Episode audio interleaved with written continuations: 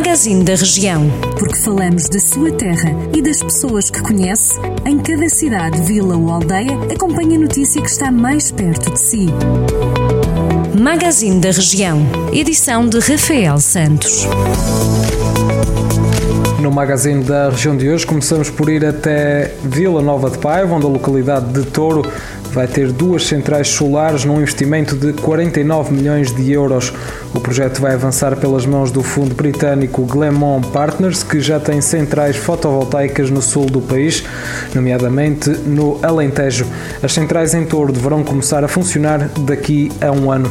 Segundo refere a imprensa económica, o investimento passa pela construção das centrais e também das linhas e estações elétricas associadas. Ao todo, as centrais terão uma capacidade total instalada de 84 MVA, com vida útil de 30 anos. Já por Vozela, a GNR está no terreno à procura de um homem de 31 anos que está desaparecido e que vivia em Fataunços, no Conselho de Vozela. Segundo as autoridades, Tiago Sequeira desapareceu na segunda-feira, 11 de janeiro, vestindo calças de cor castanhas, camisola azul e um casaco preto.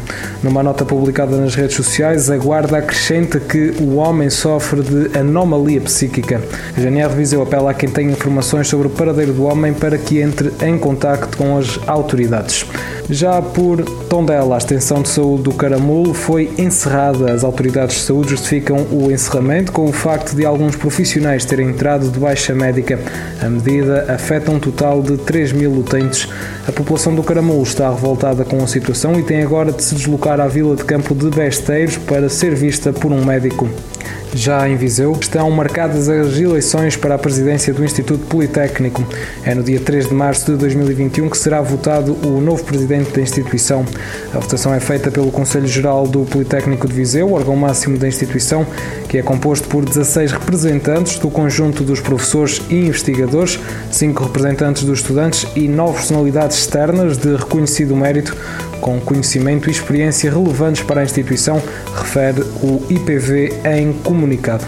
Pode sempre ler estas e outras notícias em maior desenvolvimento sempre que quiser em jornaldocentro.pt. Jornal do Centro, a rádio que liga a região.